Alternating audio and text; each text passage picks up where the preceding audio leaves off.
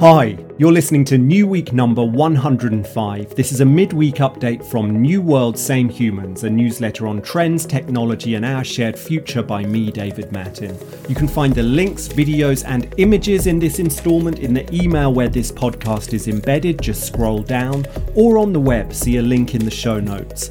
And if you're listening to this and you haven't yet subscribed, Join 22,000 curious souls on a journey to build a better future. Just go to www.newworldsamehumans.com to sign up. Hello from London. It's the night before Guy Fawkes night, and I've just hosted a back garden fireworks display for a gaggle of overexcited nine year olds. But that hasn't prevented a bumper installment of New Week this week. So, what do we have in store? Well, this week, Google's new AI writing platform suggests new futures for the narrative arts, and new research suggests that Europe will soon wean itself off its addiction to gas. Also, Elon Musk overturns the ancien regime at Twitter. So, what will that mean for him and for the future of social media? Let's get into it. Story time. This week, Google offered a glimpse of the future of creative writing. The company hosted a media event in Manhattan to showcase various AI research projects that it's got running right now. Among them were a flood forecasting system and a further glimpse of the quest I've written about often, most recently in New Week 103, just a couple of weeks ago to create everyday helper robots that can respond to ordinary, and that means complex and nuanced, spoken language. But the project that most caught my eye it's a tool intended to supercharge fiction writers by marrying their creativity with the incredible power of Google's large language model LaMDA. WordCraft is the name of this tool, and it works just like a standard text editor, but with an AI fueled twist. So writers can ask the platform, for example, to rewrite sentences to make them shorter or even funnier. They can ask WordCraft to write descriptions of objects or people that appear in their story. They can even ask the tool for new plot ideas by entering the prompt, What happens next? As part of their research process, Google ran workshops with 13 established writers who used the tool to help them craft a short story. Those stories and some reflections on what was learned are now publicly available. You can see a link in the email. The verdict of these writers well, WordCraft isn't perfect, and it's far from a replacement for human creativity, but it does generate unexpected new story directions and ideas. Wordcraft made, in short, for a great co writer. Here's the New World Same Humans take. There's a long standing principle adhered to by writers working together on a book or a script, and that's you never shoot down your co writer's suggestions with a simple no.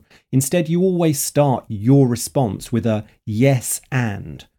What Google are building here with WordCraft is an amazing yes and machine, a writing partner that produces an endless stream of ideas, suggestions, and provocations and what's more, this partner is always on hand, never gets tired, and doesn't ask for a salary.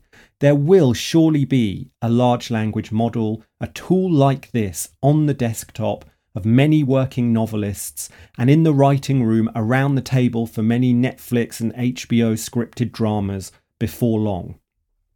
But writers and readers and watchers of television programs shouldn't worry that these tools are about to strip human creativity out of the narrative arts. These experiments show, too, that we're a long way from an AI that can generate a full novel or a full script for a television show. LaMDA, and this is common with other large language models too, struggles to keep its story straight for any length of time. It will, for example, kill off a character and then have that same character walk into a room just a few hundred words later.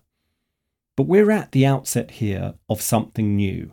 It's perhaps best thought of as the emergence of the writer as creative director, able to summon new ideas, scenes, and characters and deploy them at will. What new narrative forms will emerge out of the generative AI revolution that I'm so obsessed with here in New World Same Humans? The newsletter will keep watching, and it may even run a few experiments of its own. Step on the gas. Here in the UK, we're preparing for a tricky few months on the energy front. Putin's invasion of Ukraine and the destruction of the Nord Stream gas pipelines means there is a tiny chance the UK will run out of gas this winter.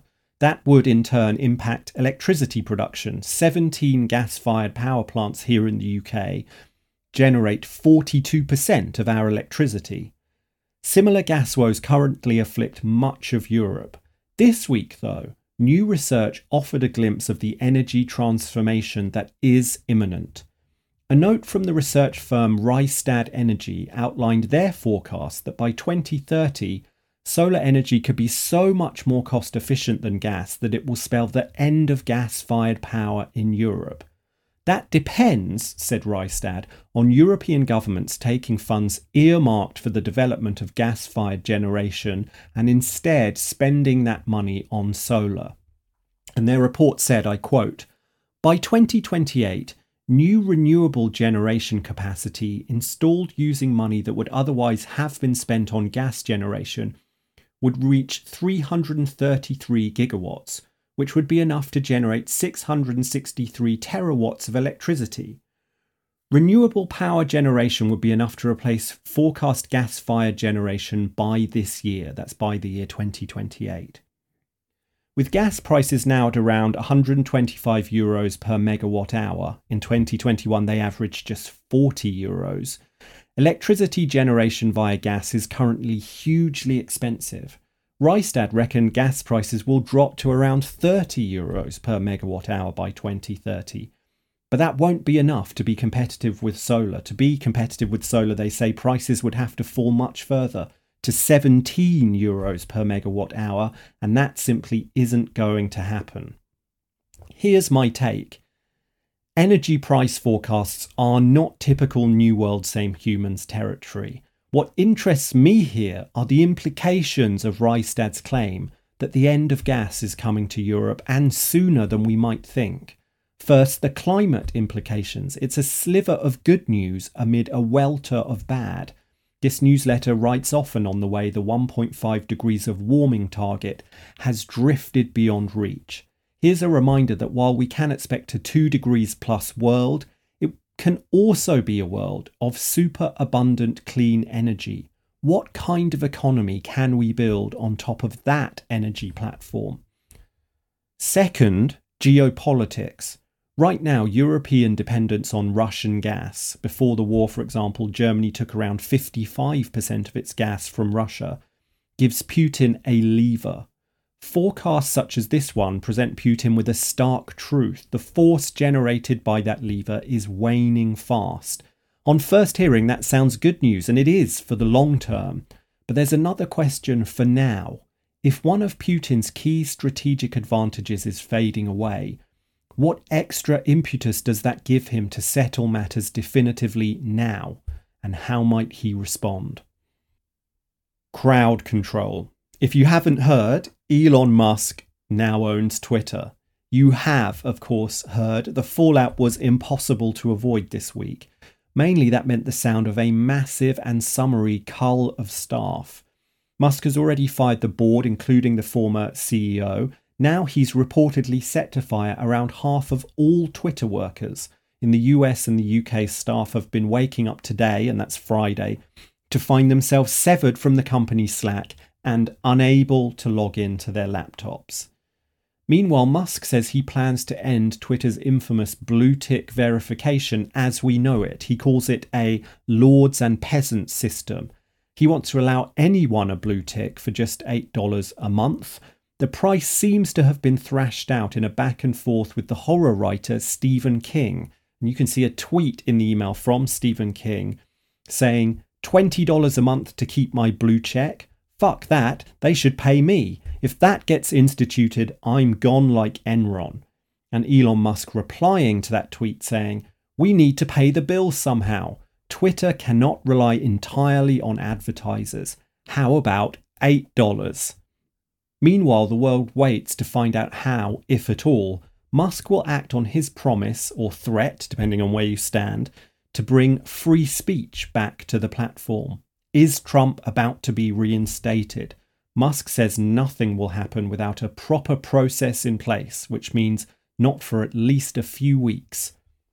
The fallout from this fallout is only just beginning. That will include a wave of revelation as insiders speak out on their truth on the first seven days of Elon. Expect more of tweets like this, and this is from a Twitter employee.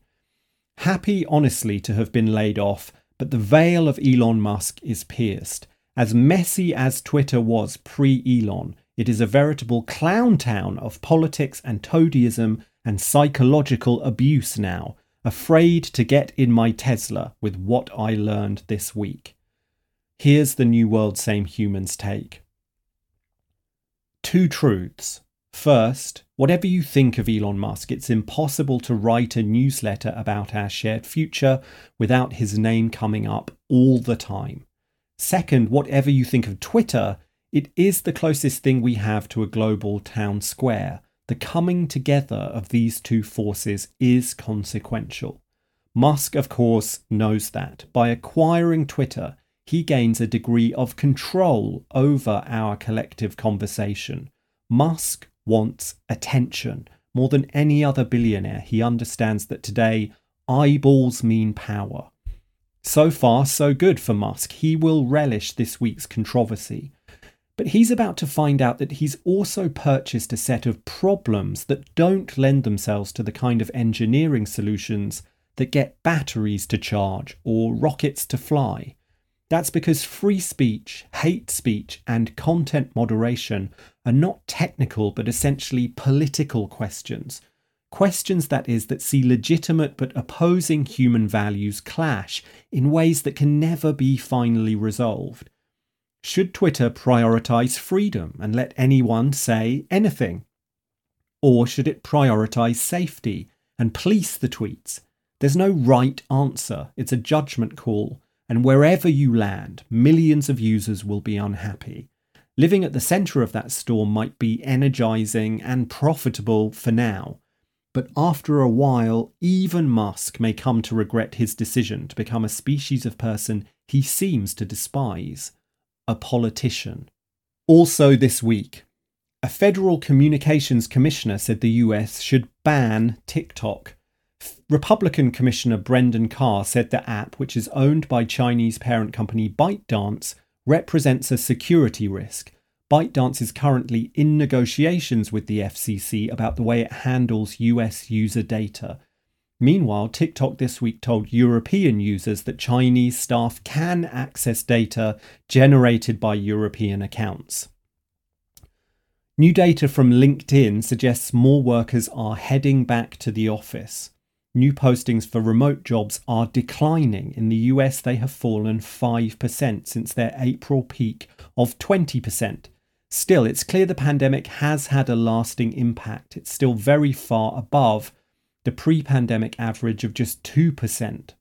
Chinese electric automaker Xpeng debuted a prototype flying car. The X3 is a car with drone like copter blades stuck on top and is designed to fly over traffic, congestions, obstacles, and rivers to meet a new host of short distance mobility needs.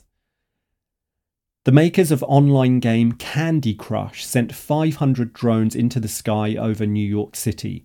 The glowing drones flew in formation to spell out Candy Crush. The stunt was an aerial ad to celebrate the game's 10th anniversary. New research says carbon storing peatlands in the Congo are a time bomb that is about to go off. The peatlands cover 17 million hectares and store billions of tons of carbon, the equivalent of three years of global emissions. Now, scientists at the University of Leeds in the UK say the peatlands are close to a tipping point that will see them release those carbon stores. And finally, NASA is planning for international conflict situations on the moon.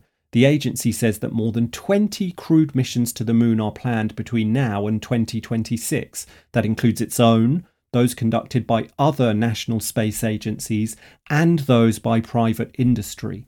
Many of these missions will land on or near the lunar South Pole. NASA is planning for conflict situations that may arise due to astronauts and equipment operating in close proximity.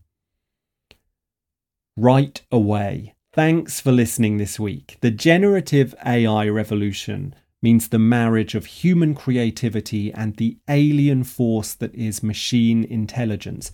It's another powerful example of the phenomenon our community unites around new world, same humans. This newsletter will keep watching, and there's one thing you can do to help, and that's share. So now you've reached the end of this week's instalment, why not forward the email to someone else who'd also enjoy it, or share it across one of your social networks with a note on why you found it valuable? Every share counts, and every new member of our community makes us stronger. I'll be back next week. Until then, be well.